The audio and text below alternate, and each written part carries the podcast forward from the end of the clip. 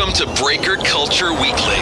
The guys from BreakerCulture.com help pull back the curtains and give you insight into the hobby. Sit back and enjoy interviews, product breakdowns, and hobby analysis so you can get your edge in the marketplace. And now, to the show.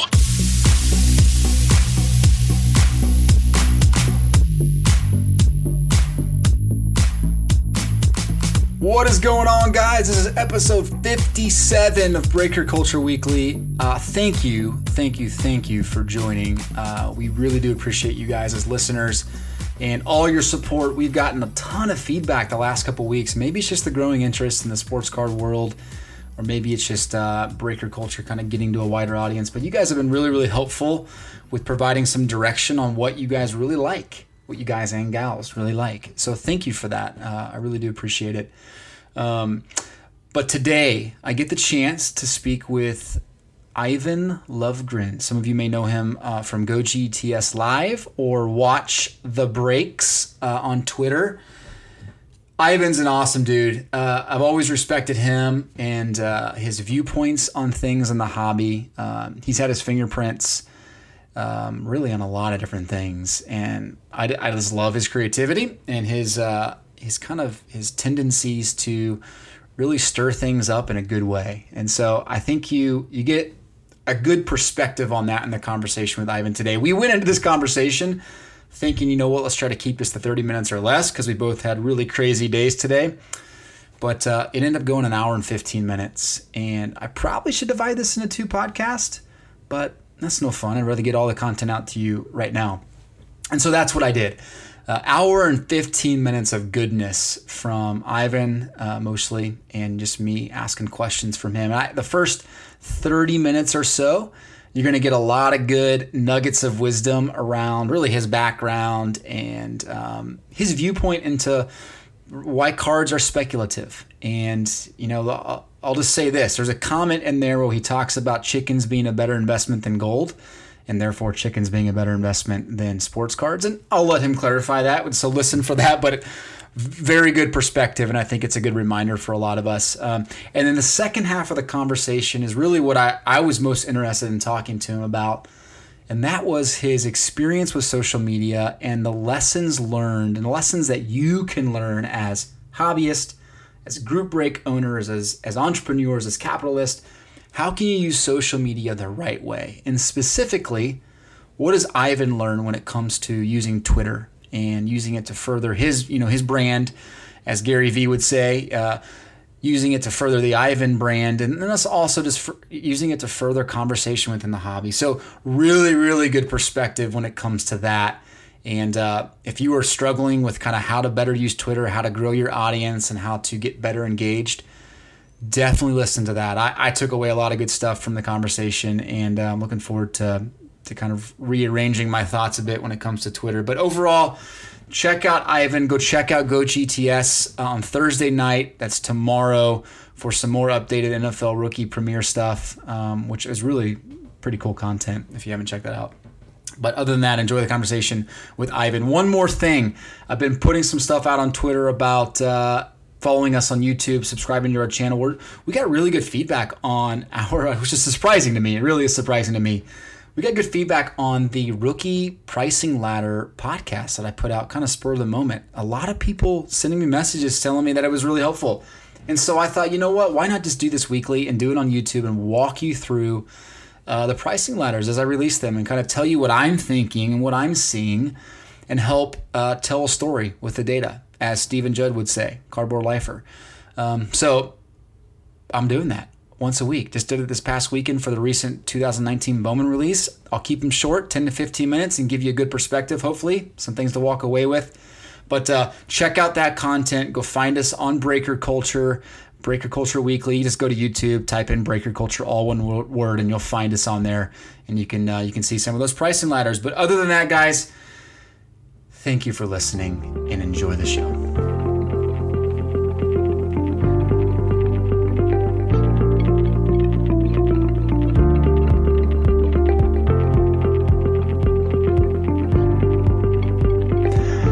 Ivan, how you doing, man? Uh, hey, Ty, I'm doing great. How are you? Good. You, uh, you just showed me your view. No one else can see this, but your view is spectacular. I'm jealous. Yeah. If you hear any clanking, it's because I'm drinking coffee in a mug on a beautiful glass table on the 51st story of the building in downtown LA. Uh, we're Alright. home away from home right now. So, yeah. So if I'm, I'm extra relaxed today, you know, you may know me from Go GTS Live, like Bobby's web show. I'm required by contract to say. Uh, but uh, no, I'm relaxed today. No Well- need to hype. No need to go crazy. That's right. Unless you press one of those buttons, Ty. Well, oh, I'm going to. Don't worry. Uh, I've already prepped you for some buttons I'm going to press. It's going to be good. But hey, l- let me first say I, I really appreciate you agreeing to come on today on the release of Yu Gi Oh's Dark Neostorm.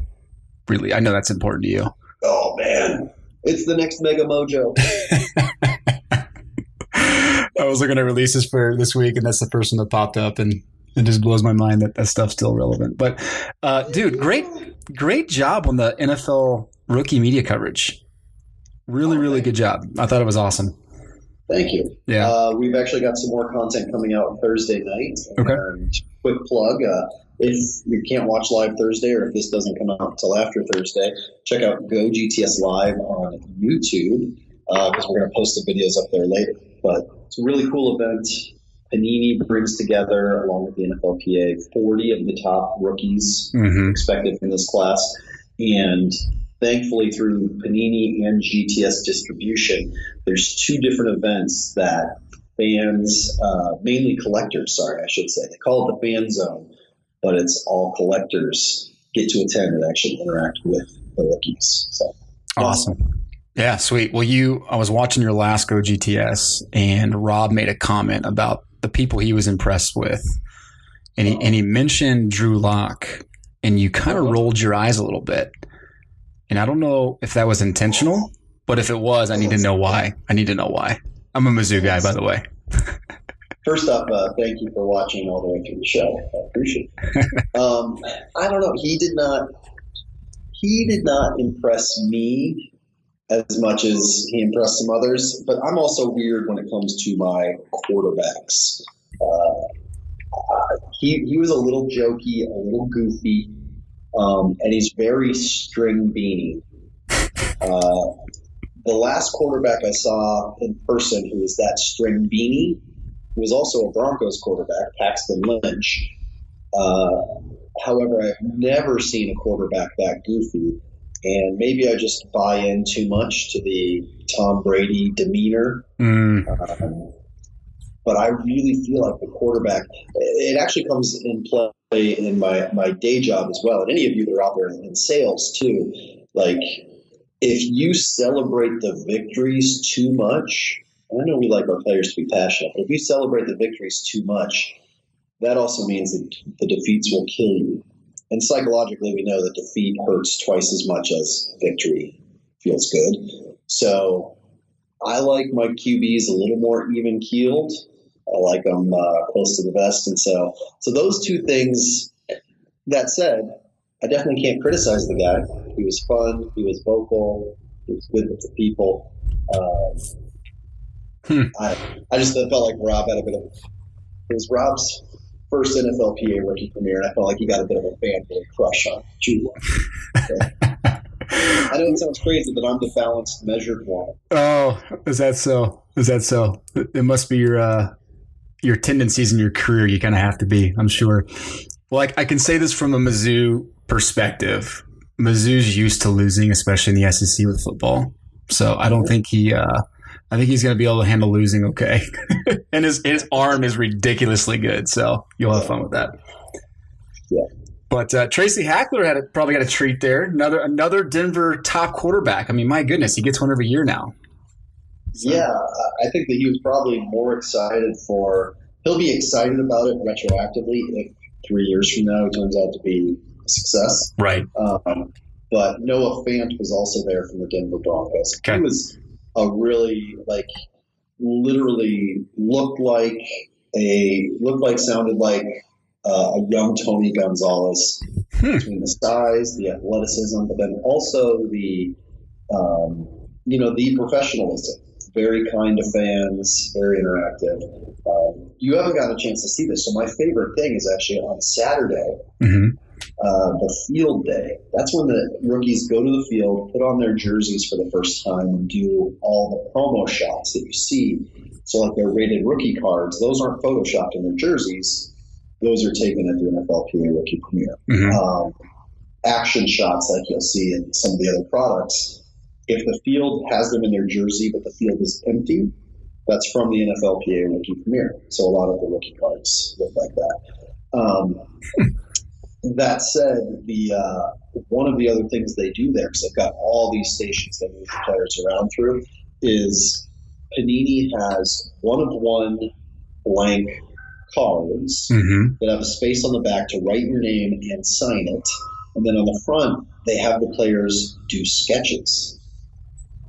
So you can actually pull from a Panini pack. Uh, generally, they're in the promo packs: Father's Day, National, A sketch from the player. Interesting. Okay. Yeah, a one of one that was sketched by your favorite player. So is it a stickman? Yeah. I mean, really? Well, so it started out a couple of years ago. That's what they were doing. Now it's gotten so competitive, and guys are posting them on their Instagram. Um, but it's the most fun place to hang out because they're really like relaxed and they're sitting down, and Nice. there's no not in the fan zone. So that was where I got to have some more interactions with some of the guys that weren't on the panel. And like I said, Noah Fant was one that really impressed me.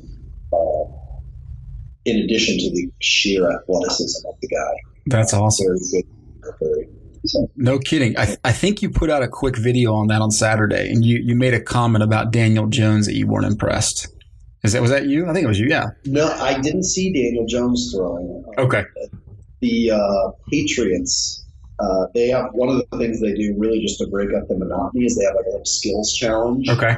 Um, that's one of the stations, and the Patriots drafted a quarterback, and uh, he scored lower than some wide receivers on the uh, accuracy Oh goodness. with no with no guys rushing at him. So Good luck. Good luck, man. Good thing Tom Brady's going to play till he's fifty. Yeah. Exactly. Exactly. But Well, man- we didn't get on here to just talk about the rookie. No, we didn't. This has been all about you. Come on, we gotta start talking about me a little bit. No, I'm kidding. Yeah, Hey, dude, tell that's us. what we do. Tell me what's up with you and hot. Give me the give me the sixty second kind of your your foray into the hobby. I mean, you got your fingerprints on a lot of stuff. Yeah, so, well, so 60 seconds. It started off at a Woolsworth in Chicago uh, when I was three years old, maybe four years old. Um, my dad bought me a pack of cards, and I pulled an Andre Dawson All Star card, and I was already a Chicago Cubs fan, and it was all history from there. And you thought, you know what? I got to go YouTube this immediately. I, I got to get on YouTube, Dad. uh, I don't think that we were filming it back then. That was a little while before um, all of that happened. But um, but yeah, so I was a Cubs fan and collected, and uh, the you know all through my childhood I collected. My brother collected. My dad collected. But I always found that you know, and then we we all hear oh the cards were so much better back when everybody collected. But even though all my friends collected cards, they would throw them in shoeboxes Mm-hmm. and they would not like go back and look at them. They would just try to trade and try to cheat into the trade. That was always the way it was. I don't know where we got the sugar coated idea of our past, but Mm-hmm. it was always how do I take advantage of my friends and get better cards. Totally. Um, and I found over time, especially like junior high, I cared more than other people around me. And you know, when you're a kid, you only know 12 or 15 other kids, you know, maybe 30. Um, but that's your world. And so I got out of it in high school, like so many of us do, which was right when I should have been getting into it. That was the late 90s Jordan insert era. Um, but be that as it may, missed out on all of that fun and uh, went to college and then moved to LA. And in LA, you live in a you know a shoebox actually. Mm-hmm. Put your cards in a shoebox, you live in one. Um, bounce around a new apartment every time they raise the rent. And so for four or five years, I was kind of a nomad. And then finally, my fiance and I moved into this apartment, and I realized, hey, we've got a, a little spare cupboard here that we don't have a use for right now. So obviously the four kids.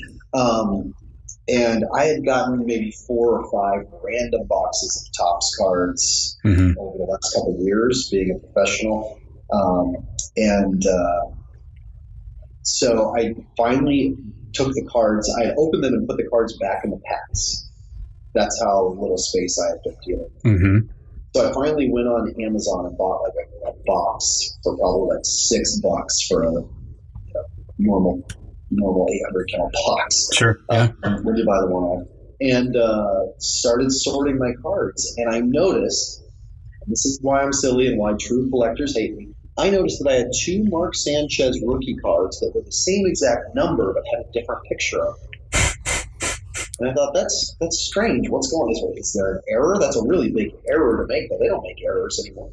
And I looked it up, and it was this thing called an SP photo variation. hmm And this was the off season after they'd made their second national, uh, second uh, AFC championship game. Okay. Uh, 60 seconds, you said, right? 60? hmm Um, that's how much time I have for this story. Oh, keep going. I mean, we're, we're already so entrenched in this. Um, so I go and I pay 99 cents on Beckett.com to get pricing for this card. And it turns out that it was Beckett priced at $79. I was like, this is cool. So I listed, it, listed an auction, sell it for $35. And I'm like, oh, you know, but I always remember Beckett was, you know, when I was a kid, it was inflated. And, Sure. um, and so I sold it for $35, and I thought, this is really cool. And I've got space to store my cards. Let's get back into collecting. So I got back into collecting. Um, thank God I sold that card when I did. It's still probably one of my biggest wins um, because that was the off season before Sanchez just took a dump, literally with a football Oh, yeah. um, and uh, started collecting from there. And then at the time, I was also pursuing entertainment full time. hmm And so after doing a bunch of different web things, I realized I saw these accounts on Twitter that were like, "Win my cards, give away my cards," and they had two or three thousand followers. Ironically, um, those accounts I don't see them. anymore. I don't know what happened to them because they ran out of cards. and It's not a sustainable business, apparently. yeah, yeah, it's like, oh, wait, what do we do when we run out? But I've been doing these web shows and comedy things, like little five minute things with friends, Mhm. um, and sinking money into them. Every single time I did it, it was like thousand dollars between paying for camera equipment and Right. food set and stuff. And I thought, you know what? If I'm spending money on this and no one's watching it except for my mom and you know the cameraman's mom, what if I could actually do some marketing behind that? And Hmm. like if I did something, every episode that I did something about cards, open up a box and give away the hits. I might get, you know, instead of 200 views, I might get like a thousand views, or I might be able to get a, you know, a thousand followers. And so I filmed a comedy, uh, comedy short, Mhm. and created a Twitter. And amazingly, Susan, who's now at Top, she was at Beckett at the time, Mhm. saw it, and she actually wrote an article on Beckett Online about it. hmm It started getting attention, and then I did the giveaway of the cards from the box, and just kept rolling from there. That's sort of how I got to be this guy who talks about it. Uh, people listen to it I love it. I love it. just for nine minutes. That's fun. You know, it's it's interesting how so many of us can point back to a moment in our grade school, middle school era where capitalism came out in us through cards, through cards as the medium. Yeah. Yeah. It, it happens all the time with me. People ask, Hey, kind of, where'd you get started in this? Just from different businesses that I've been a part of. And it's like, I hate to say this, it's going to sound really weird, but baseball cards, Yeah. You know, finding ways to, to rip off the friends. Thing, a big revelation that I had in those junior high years when I was collecting mainly football cards Mm-hmm. was, um, and it stuck with me to this day. So people may see I post a lot of stuff about card values and trends and what's going up and what's going down, and I love your site, Breaker Culture, for that exact reason because I am a nerd for data, Mm-hmm. um, and I love the way that data and prices reflect humanity and human trends and psychology. Mm-hmm. Um, but I am not at the at my core. I am not a flipper. I literally had this realization in 1995 that I am never going to make money opening packs of cards and finding the lottery ticket. You know, we hear about this 100K Zion Williamson card for, for next year that'll be in Prizm. But the law of large numbers, I think so many of us don't realize how freaking big the world is. Sure. How impossible those hits are, especially because we're inundated with breakers who open 40 cases and show us the three best cards from 40 cases. Creates a skewed perception of reality. Um, you know, when in 1994, 95, I would open $30 worth of cards in a month, and you don't pull a single card that's worth more than three dollars. You're excited if you pull a five dollar card, Mm-hmm. and I realized right then that it was a losing proposition, and that my own addictive personality needs to always keep it in check in the sense of this is entertainment. Mm-hmm. This is not something where I'm in it to make money. Uh, and I believe, you know, I'm echoing Sports Card Radio here, who says that you know the way to make money is to sell the supplies. You know, be the be selling that. And Mhm. God, I may get fired for saying this, probably from both my jobs. Um, every sports card shop owner I talk to, when there's no other customers in there, says, "Yeah, I'm glad that I sell the wax, not open it." Oh yeah, Every single one. hundred percent of it. Yep. So even though I, I do like the capitalism aspect and I'm fascinated by it and I get a lot of fun and traction out of it, at my core, I mean, I, if you follow me religiously like I do, um, you'll see that It's the last couple things I've opened have been Fairfield repack boxes for fun. So Yeah. No, I Alonzo I, and Vlad, but yeah. Hundred percent, I agree. But that, I think that's contradictory to what we're seeing right now all over the Twitter sphere, um, with some friends like Gary Vee who talk about making so much money in cards. Um, so it's tough. Perception is not reality with sports cards, unfortunately.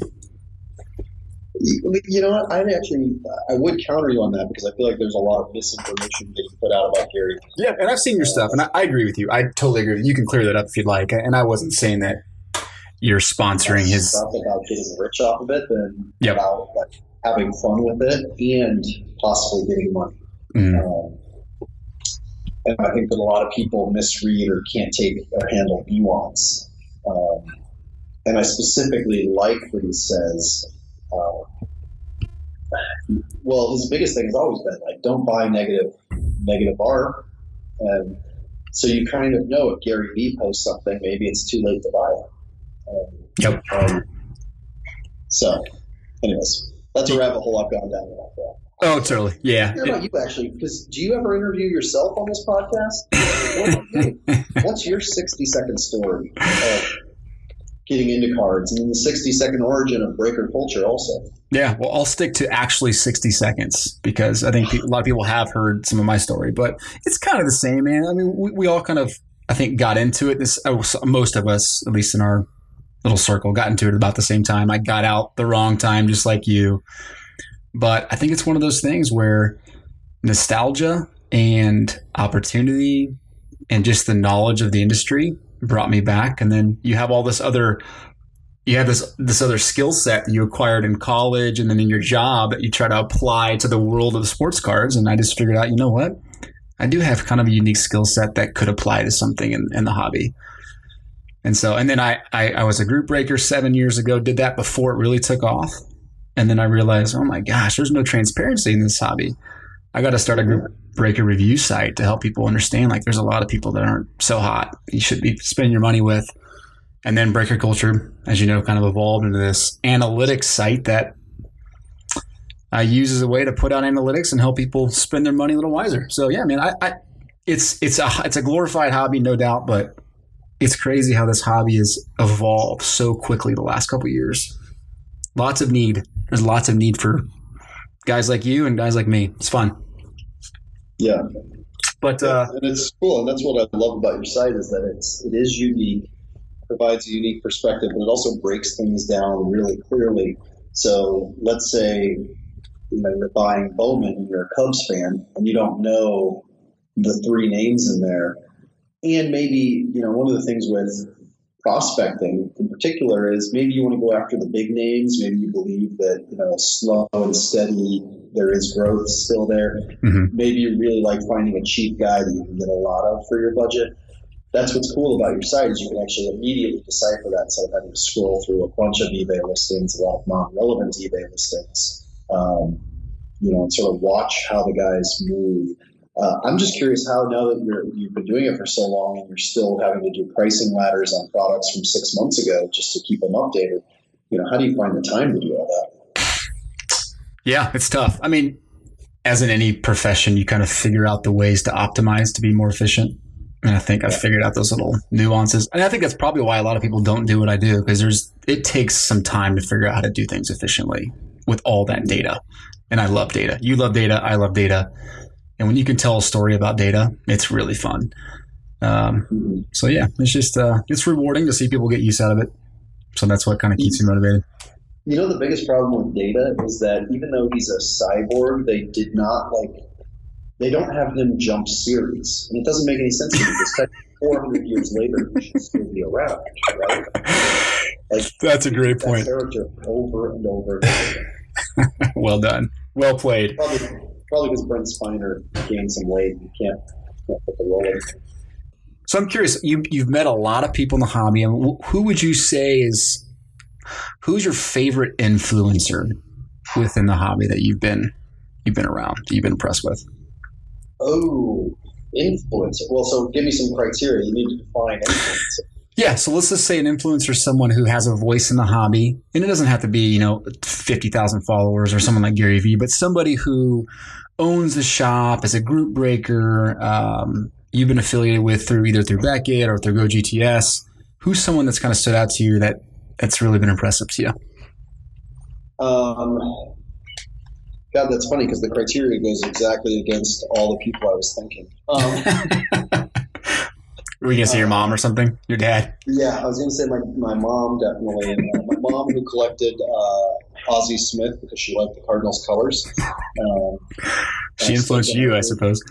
I can't argue with that. Ozzie Smith is the only Cardinal besides well, Willis, Wi- Willie McGee. Um, and Vince Coleman, man, he was good too. Stop it! How am I opining on the Cardinals right now? What do you do?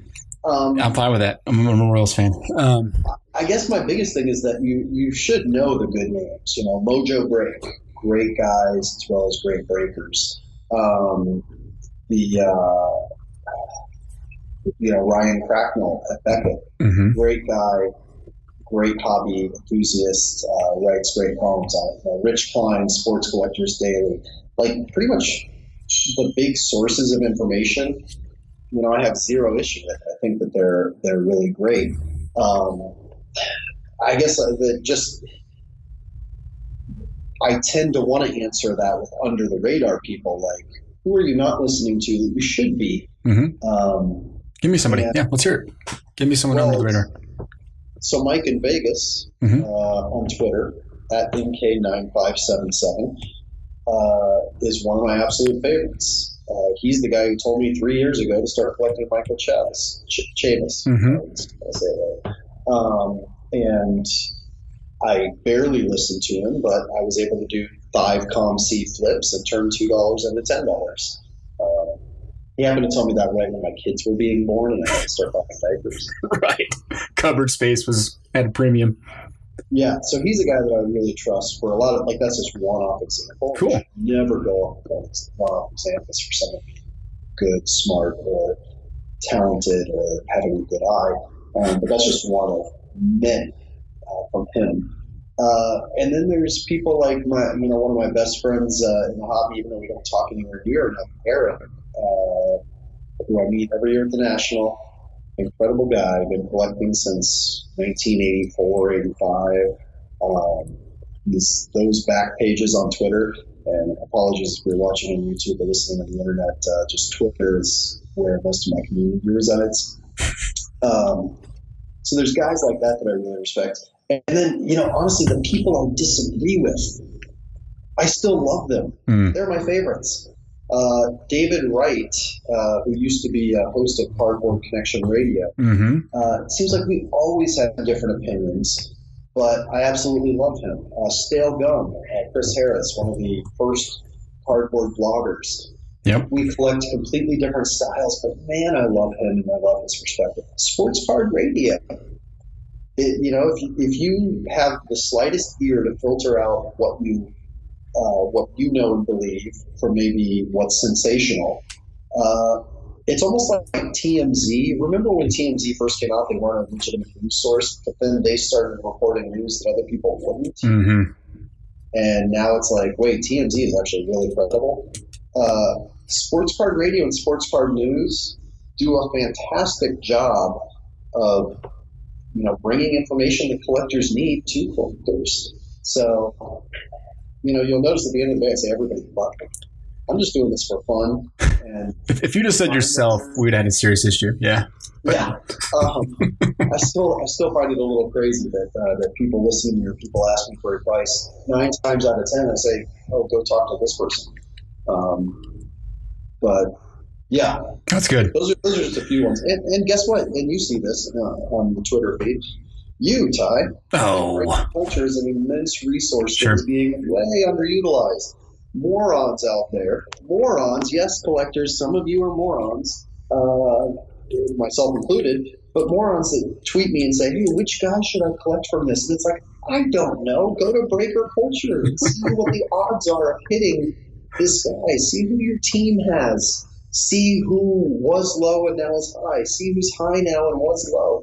Don't let heuristic bias get in your way either. I will tell you one other thing. If anybody's prospecting, especially since this is breaker culture, go read about heuristic bias. Mm. H E U R I S T I C. Mm-hmm.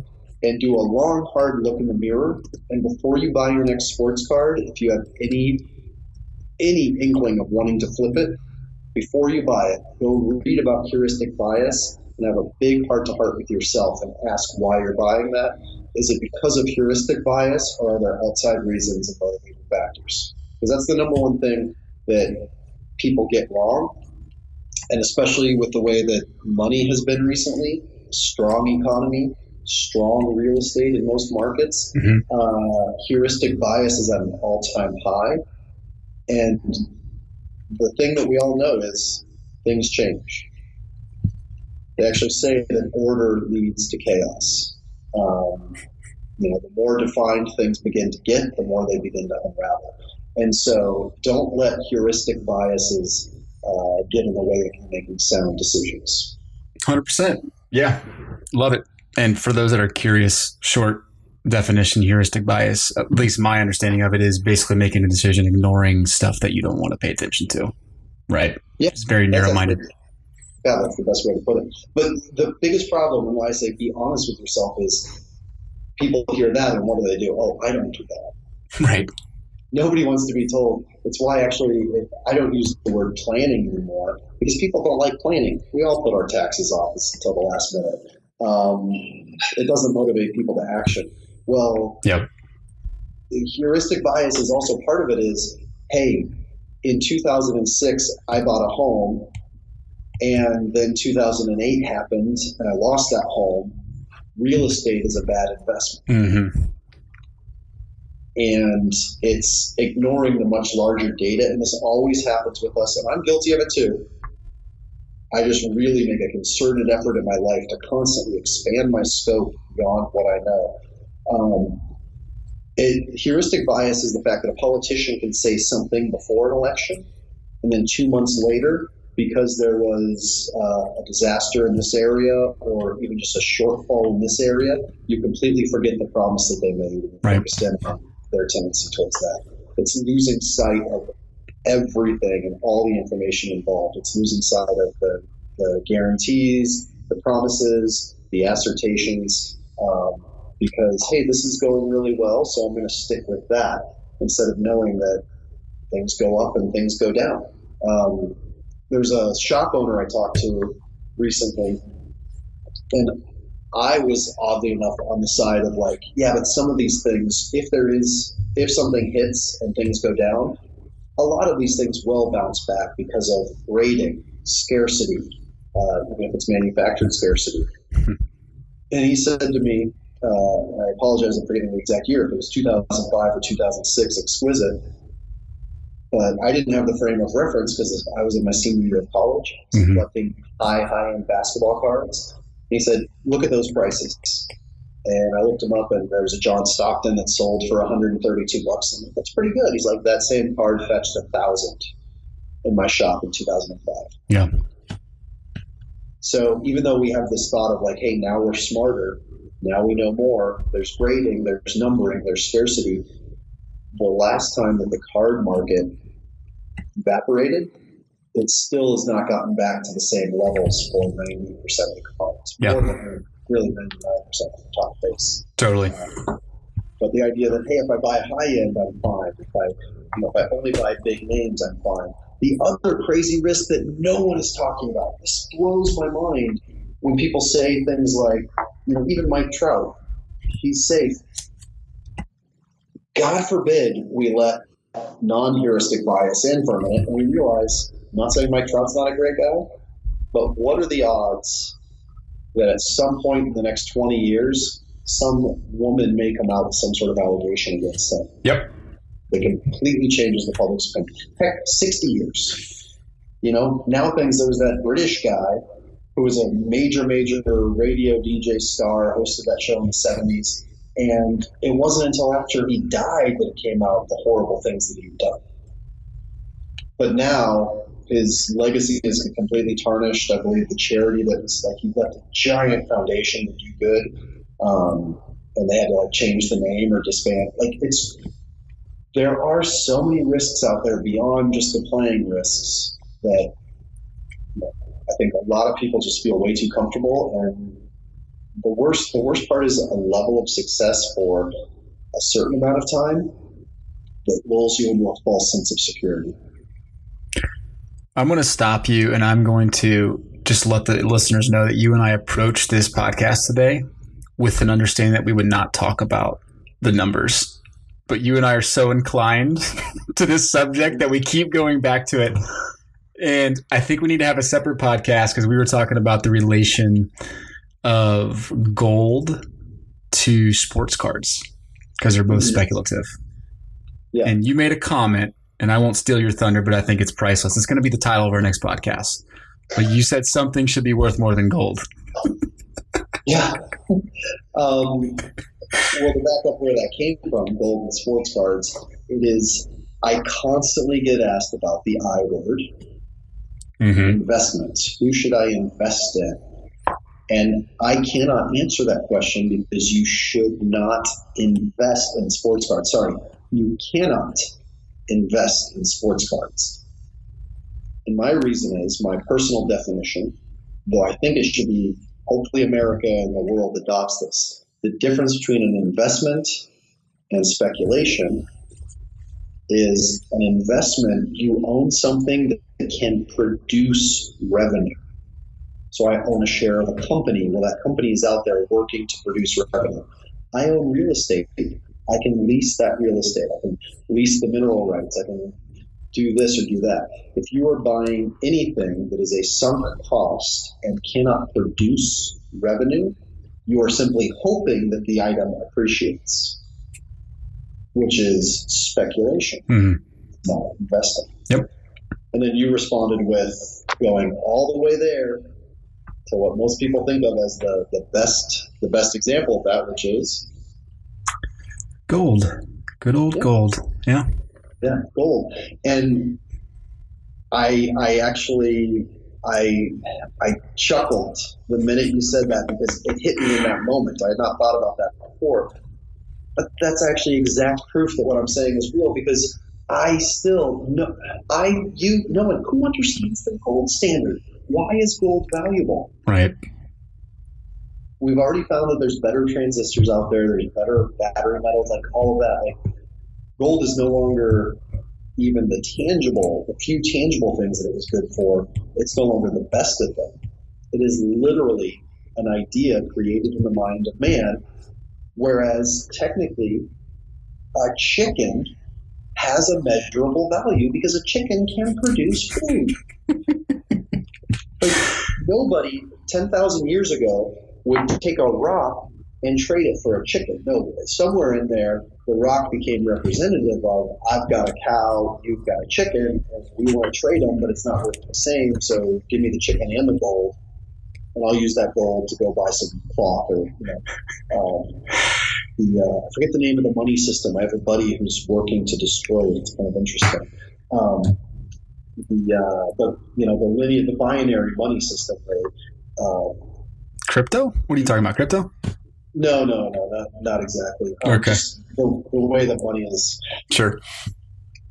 Uh, I've got a buddy who's trying to create a system where uh, money is no longer the relevant transactor so much as literally like a social goodness score. Hmm. But um, yeah, we'll see. He's a he's a pioneer. Okay.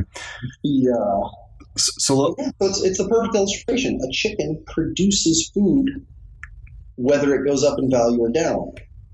And that's more basically valuable to a human than a rock. so let's follow your train of thought here. Yeah, go ahead. There's no intrinsic value in gold. There's really no intrinsic value in cards. There's there's obviously no intrinsic value in cards. Yeah. There's intrinsic value in chickens, so your thought is chickens are therefore more valuable than gold. So we can ultimately deduce here. That's a really scientific word, deduce. That sounded cool. We can deduce that chickens are more valuable than sports cards. And so my next article, my next pricing ladder needs to be about the pricing of different chickens. Is that what I'm hearing? Uh, sadly, sadly, that is what you're hearing. That's not what I'm saying. which leads to another one of my big issues, which was I took a uh, communications course in college. I was Uh-huh. a communications major. I took one course, Communications 101, and yet there was something from that that stuck with me for life, which is the definition of communication is communication is what's received, not what's intended. Hmm. And I think that that has gotten blown up in our society. For sure. Lost lost the ability to give credit to intention. Um, but it's also a valuable lesson because it teaches me, hey, when you start talking about this stuff, uh, be careful because uh, breaker culture is going to go turn into uh, uh, cracking culture. What would you crack an egg? Jeez. You break an egg? We're going to stay away from the word crack as a keyword uh, for breaker culture. Uh, yeah. So boil boiler culture, There you go. Yeah, we'll go. Uh, we'll go poultry. Poultry culture. poultry culture. You'll pull pull. You know what's sad, Ivan, is that we, uh, you know, we have six acres here at our house.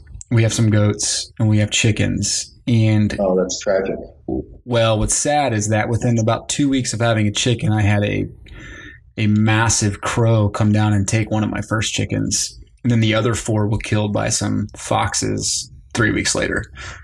So I, I'm the I'm the last person that should be talking about chickens. This is like I'm literally shocked right now. I was not expecting this turn. Um, do you have children? Please tell me no. I have six children. Six. Okay, yeah, because you're worried. you need some backups with the way that you manage things. Oh wow! I love it. You know what? Let's shift topics. Okay. Screw that. You got a few more minutes. Yeah, absolutely. All right. So Okay.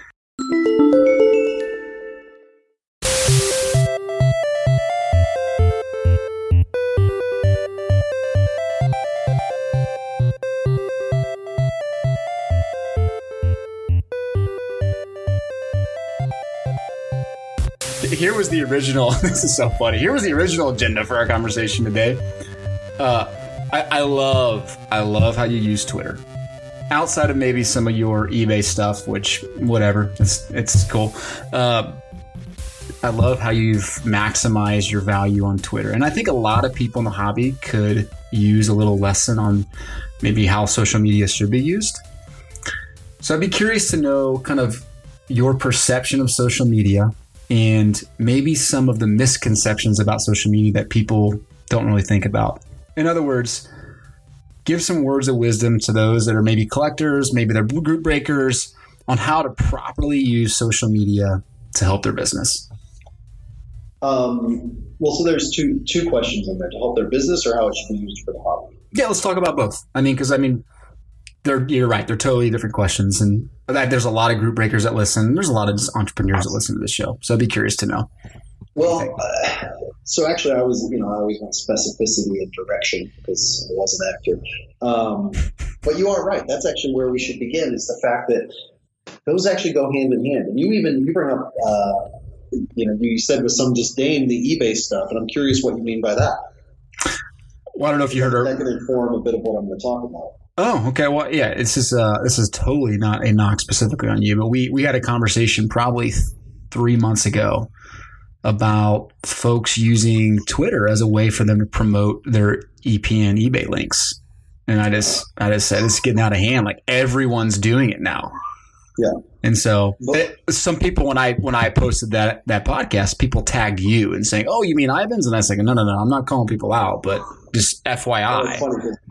They must have been people that I muted a long time ago because I, I don't recall seeing a single one of those. um, I could be wrong. Maybe I did, or maybe they were just making more tactful. Um, so it's interesting because first off, I'm going to shoot myself in the foot right now just by talking about it. Um, the funny thing is the way that it works. So he says when Breaker Culture says EPN, he means affiliate link. Mm-hmm. So a lot of times if I post a link, if you click on it and then you buy that item, I actually get a small amount of money. Um, I have yet to meet the person who's retired off of it. Um, and I know people with much, much bigger blogs and forums than me. And I'm not afraid to talk about it because of the fact that I do think more people should do it. Um, ironically, I was sharing pricing information on eBay for two years because, like I said, I'm fascinated by the data mm-hmm. and the trends and the dips that are mostly based on heuristic biases. Um, so I was posting sold listings for a long time before I even knew that this existed. Mm-hmm. And so what's interesting to me is that the content, I really, really try to make sure that if I am doing something like that, the content still aligns with what my content would be regardless. Sure. Um, now within that though, I think I mentioned a little bit about my, my struggle, especially with the kids. It literally is what allows me to have a money that my wife will let me spend on eBay on cards. Yeah. The, the fact that I'm making, you know, a couple hundred here, a couple hundred there, uh, this month, next month.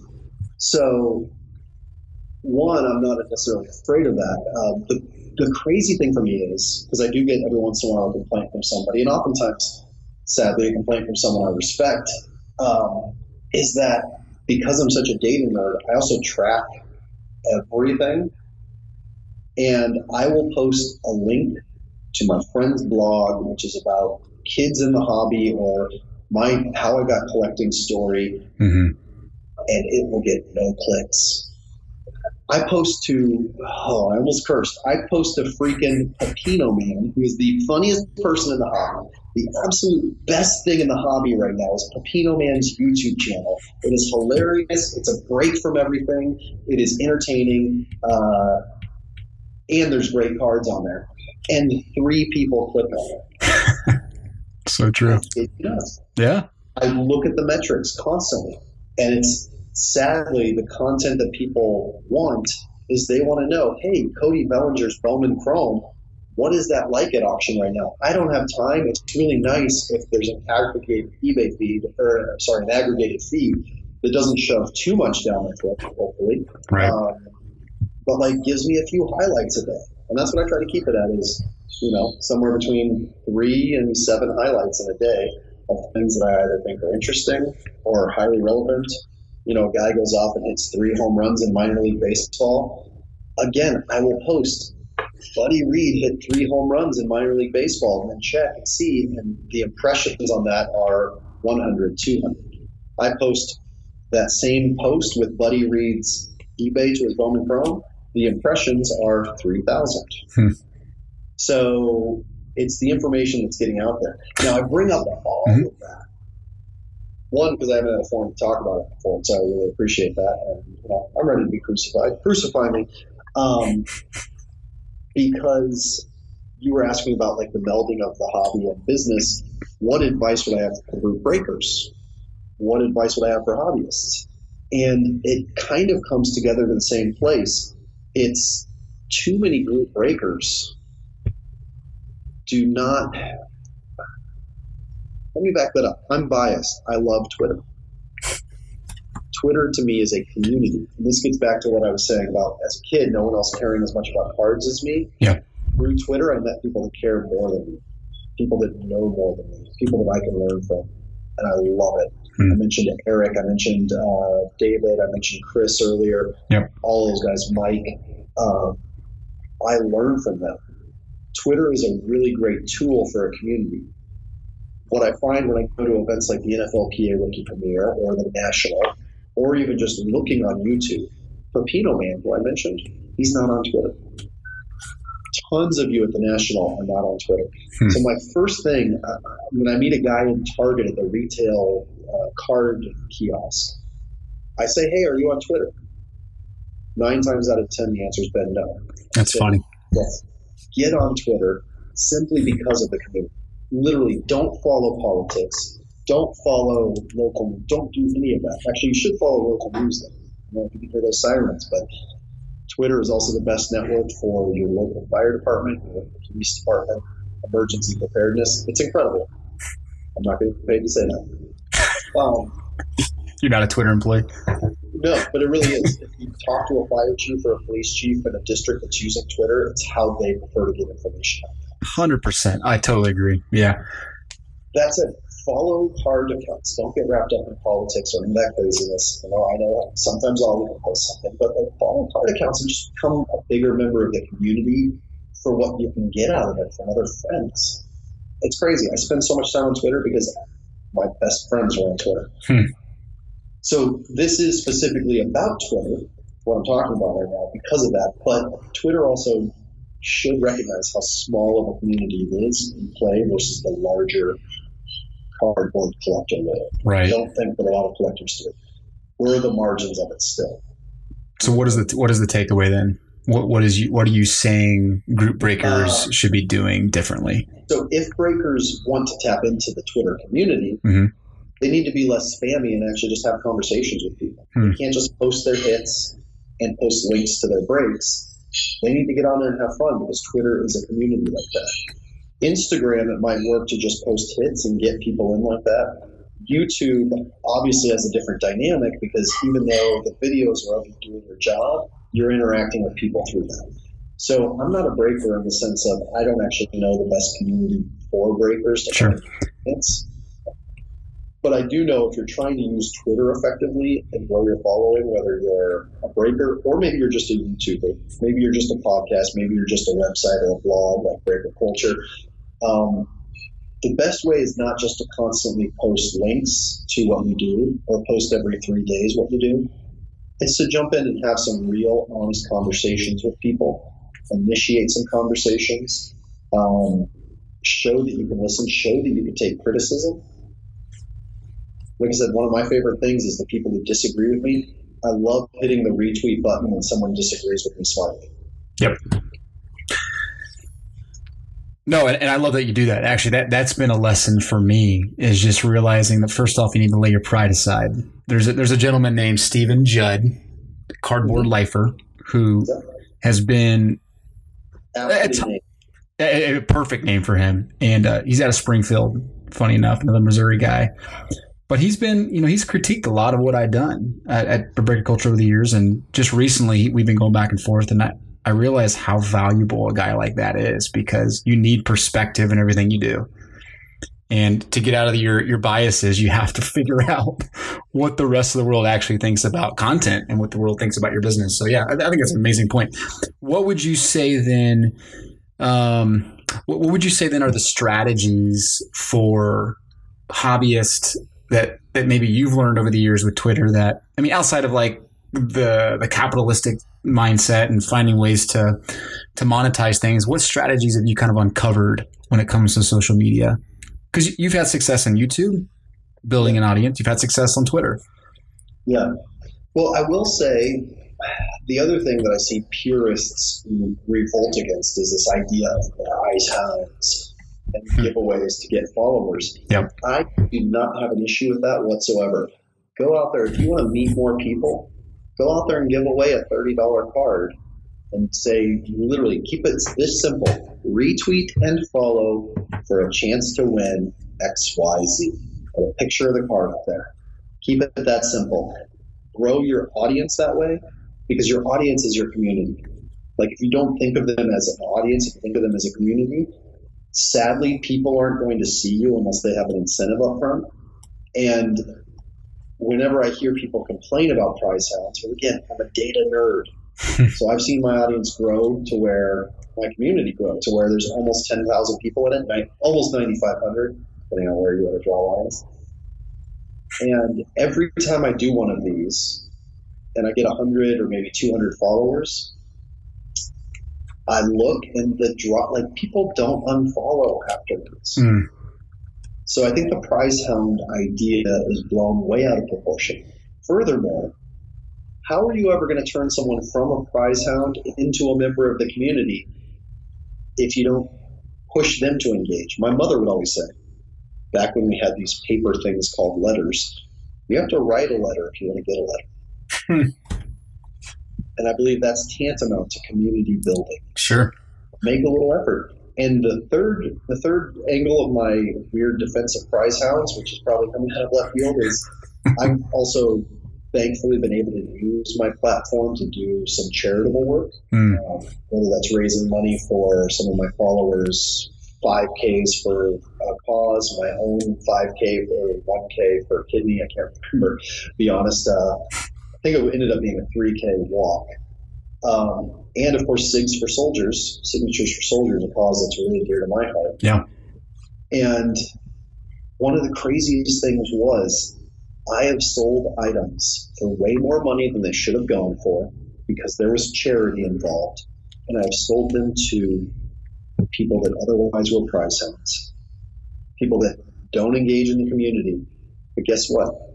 They still paid $60 for a $25 card to go to Signatures for Soldiers. Yeah. And we know that that was at least $1 more than the next guy was willing to pay. Hmm. So everybody's a person. Remember that.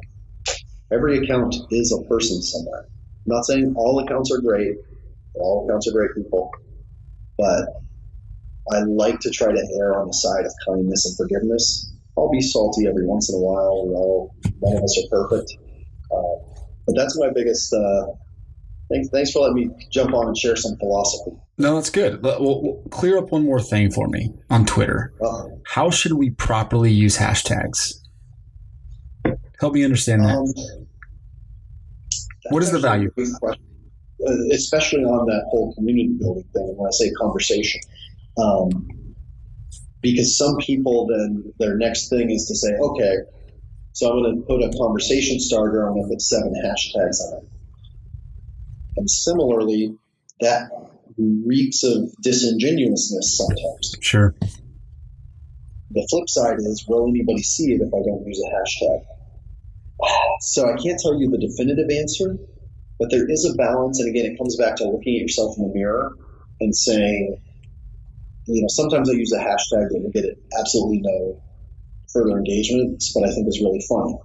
Mm-hmm. And I just use the hashtag better than Chad in a conversation uh, in a group chat, but it was because it was funny, yep. right? Nobody would actually click on that to see more stuff. But hashtag the hobby, you might get a few more eyeballs from using that.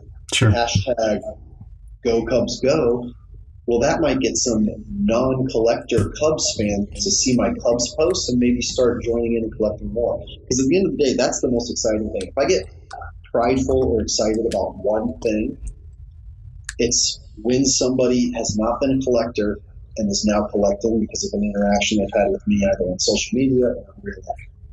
It's when my friend who's a commercial real estate agent says, "Hey, I I went and bought a Warren Moon autographed helmet from that bike guy um, uh, in Colorado because we were talking about memorabilia, and I decided I wanted something for my office." Like that's what excites me the most is when people get back into collecting or the hobby through an interaction. with me. So, hmm. so that's does that answer the question? Yeah, that's good. You know, I, will just add, you know, I, I think there's some misconceptions about the hashtag usage because I think, I mean, I was never I didn't ever go to Twitter before and type in a hashtag to look at something. That just wasn't my MO. I didn't I didn't really find value in that. But over the I, I think with the growing audience and the, and the more conversational you know mindset around certain topics, now the hobby hashtag, typing in the hobby hashtag and just seeing kind of what the trends are, what people are talking about is super valuable for those that are looking for ways to engage. You can quickly just type in a hashtag and just see like what, what are the top 10 two or three things that are popping up here that people care to, to talk about right now.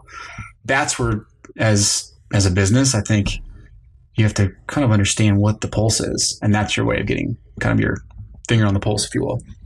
Oh so, for sure. Definitely yeah. with the thing and you know and, and i enjoy jumping on things like that. You know? and, one of the cool things that Twitter's doing now with hashtags is the right twin, trending hashtag. Yep will actually have an emoji after it. So sometimes it's just fun to use it because it adds some color to the tweet. Um, but yeah, as a business owner, here's one thing actually. So I say don't be spammy as a breaker, but why are they not jumping on more trends? Why is Vladimir Guerrero Jr. trending because he hits two home runs in a game, and the guy who's breaking Bowman isn't trying to get into that larger Twitter thread right. outside the hobby, but bringing guys in? You know, one of the best at this is I don't know if you know the website Hero Habit. Mm-hmm. Yeah. Um, so there, it's a collector who wants to grow the hobby. It has a couple of business angles in there, uh, but his biggest thing is, what if I provide sports news, and along the side there's this promotion of, you know, eBay links, uh, breakers, all of those things so that people that are sports fans are reminded of the hobby because there is such a large contingent of sports fans out there. And this is what Tori V is doing. Hey, I love sports. I didn't realize I could go buy a card of a guy that I love and get his autograph. Hmm. You know, like let's take baby steps. Let's welcome in new people through these baby steps of oh, I got to sign Warren Moon home. The funny thing is, I love my friend uh, who did this, he's not even a Oilers fan. He's an SC fan. but he loves having a Warren Moon autographed helmet in his office. And I'm like, yeah, we need more of that in the hobby. Totally. Yep, I agree. So, so yeah, there is that little bit of business advice to any breakers that are listening is look at what's trending on Twitter because you're right, people don't type in a hashtag to search it. However, people do click on Twitter moments, mm. Twitter trends. And if you can get in that feed, you can get 20 or 30 new eyeballs. There you go. I will tell you on the, on the eBay thing last year, hashtag Otani huge. got me a huge audience that was not there before. Yeah. You're now an icon in Japan thanks to that. Uh, well, no, I didn't say that, but just the click, the impressions and metrics were much bigger. Uh, I'm just kidding with you. What it did lead to me doing, actually, one last fun thing. I don't. We found out too many Ivan rabbit holes, and I really appreciate the platform. Ivan chicken holes, not rabbit holes, yeah, or chicken holes. Um, follow Japanese hobby Twitter. It's unreal, so cool. One, there's Japanese baseball cards out there that are super cool.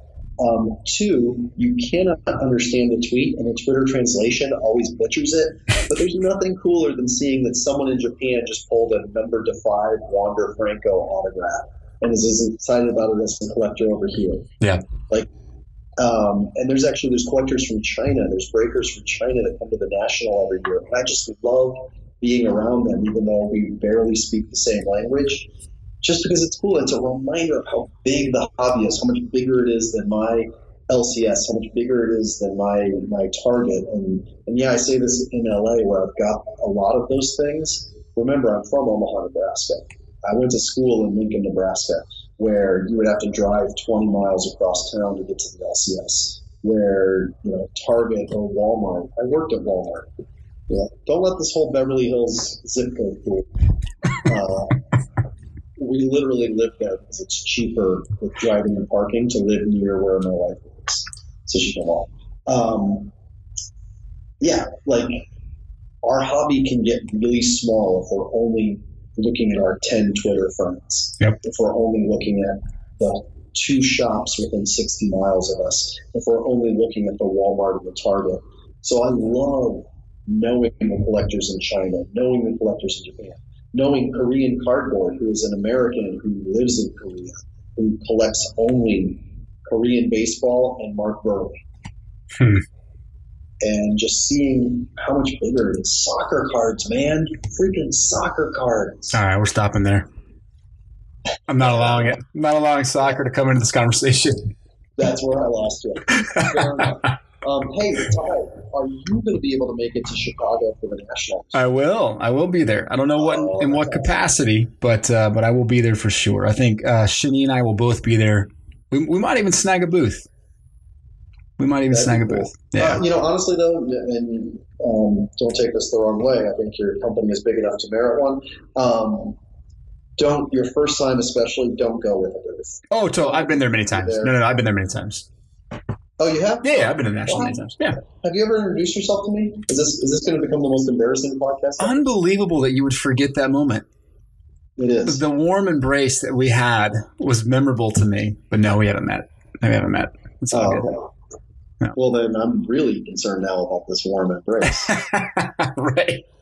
Side note: Hero Habit Twitter uh, has 999 followers. For the love, somebody go out there and give this guy his thousands follower. Oh, A. That just Yeah. annoys me. Um, I wish I could follow him again, but I can't. Uh, all right, so we got to wrap this up, and we always I have something called rapid fire. I got some random questions to ask you. If you don't know Oh, the answer, it's all good. But Oh, just whatever comes to mind. You cool? Yep. All right. Which beard do you admire the most? Beard. Beard. Does it have to be in the hobby? No, anybody. That was a silly question because it doesn't matter. Mustache Mondays, Irving Manera has the best beard. He, wait, he's in the hobby, right?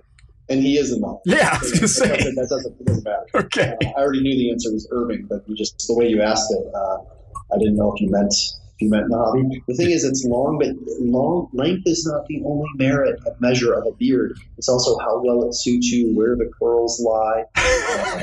Where the the curls? Okay. All right. yeah, and Irving's just right now it's perfect. I saw him at the rookie premiere a couple days ago. It's perfect. He shaved it before, and I'm so glad it's back. dude I, I love his and we a couple years ago we wrote a review of his uh the, the artwork for his his breaker business and i loved it Oh yeah, i loved it That's portrayed his personality perfect um all right your favorite startup company in the last few years doesn't have to be in the hobby none of these are hobby related Oh, okay. Because I was going to say breaker culture. oh you sweetheart um, favorite startup company. Uh, I'm trying to think of what I use the most. Actually, would probably be the best way to do that. Uh, the uh, I'm looking at my phone. You know what I actually love Hmm. is, and they just changed the name, and it's a stupid name change. Ebates, which changed the name to Rakuten, which makes no sense because Ebates tells you exactly what the company is. right Um, but so with my job being in finance, I also can't ignore things that make a lot of sense. Uh, Ebates literally gives you money back. Essentially, what uh, what we talked about with the affiliate linking. Well, if you use their affiliate links, they share that commission back with you. Huh. So Okay. essentially, you get half of it. But hey, that's better than none of it. heck yeah So like it you register at Ebates, and I don't know if you have an affiliate link, but you should throw it up on this podcast or on your website because they also pay a hefty referral fee. Um, but that's not why I love them. I literally use it. I've already saved since I discovered it. It was a client told me about it back in January, and I've already saved two hundred and fifty dollars from Amazon, from eBay purchases, from Target purchases, from Kohl's, from Carter's. Um, so that one to two percent adds up. It definitely makes a difference, um, especially when you got to buy new uniforms for your kid's school. You know, you have to buy stuff on Amazon. Can you imagine getting two percent back on everything from Amazon in addition to the five percent you're already getting with the Amazon card? no joke i'm taking notes man i like it Yeah. words of wisdom So, beautiful um, yeah, and that's why I also say like it's it's funny. Um, well, yeah, just uh, so Ebates is good, and actually there was there was a social media uh, essentially a challenger to LinkedIn that tried to do the same thing, where you could actually get currency back essentially they said, hey, look, we are sharing. Our goal is to build up a big enough network that we share your data. But what if we actually paid you a percentage of what we get for sharing that data? Hmm. It was called dock.io, D-O-C-K. Okay. Um, but sadly, nobody jumped on it. Trusted it. I was like, that's so smart. Can you imagine if Google and Facebook, when you look at that stock price and you see their earnings, well, that's literally your information. There's a very small, tiny platform. Yeah, I'm simplifying it a little bit, but the amount of that that is their creation versus the amount of that that's your information, it's an absurd overbalance. And I hope in the near future that we see somebody bring uh, bring a way to bring that money back. What what you're owed for your eyeballs. Hmm. All right. Anyway, back to the concept of rapid fire. Um, oh gosh, totally kidding. Yeah. Go to cereal. Uh, go to cereal. King Vitaman. Don't have it. What? What is that? King Vitaman. King Vitaman. What, what is this? Oh, we're talking breakfast cereal. Yeah, yeah. I'm talking breakfast cereal too. I, I, can't, I don't even know what you're talking about. King Vitaman. All right. Well, I'm going to get on Amazon through Ebates Good. and send it to your house. Okay. Uh, A year's supply. Midwest that doing no King Vitaman. You know, it might not be. Is it? Uh, well, we'll check it out. That'll that'll include that in the show notes for all those that are looking for a new cereal. Yeah. What what what actor plays you in your uh, in your biopic in your movie? Um, ooh. uh, depending on what era of my life that you're covering, Russell Crowe. Beautiful. Okay. Would you rather? You get young Russell Crowe to play young me, or old fat Russell Crowe to play old fat me. We just watched uh, the next three days again. My wife and I the other day. Such a good movie. I love Russell Crowe. So good. Uh, would you rather be punched by Rocky Balboa or kicked by Jean Claude Van Damme? oh, punched absolutely. Okay. Okay. And then the last question for you: What's uh what's a big goal for your family the rest of 2019? And you guys are trying to accomplish? And Sorry, repeat that one. You mu- muttered a little. yeah, I do kind of mumble sometimes. What's uh what's a big goal for your family the rest of this year? Uh, the rest of this year, survive. so they're twins, man. They just started preschool. Ooh. You just have two, or do you have more than that? Yeah, two, two, two and a half year olds. Okay. So yeah, we do have. Uh, we've got tickets to their first Dodger game. Nice. So we'll see how that goes. Um, they have already been to a Rams game and an LAFC game, so they've been to two football games. Um, so I think they'll be good. But uh, yeah, Nice. survive. Man, thank you so much. Seriously. Good talking to you. Yeah. Thank you for having me. Um, thanks for letting me answer why to every single thing. Every single question. no, I love it. I love it. I think people are gonna people are gonna appreciate the insight that you you offer. You offer a ton on Twitter, and I love following you. I learn a lot from you, so I, I appreciate it. We'll uh, we'll catch up hopefully before the national, but we'll catch up. Okay. All right, brother. Thanks, Ty. See ya. Bye.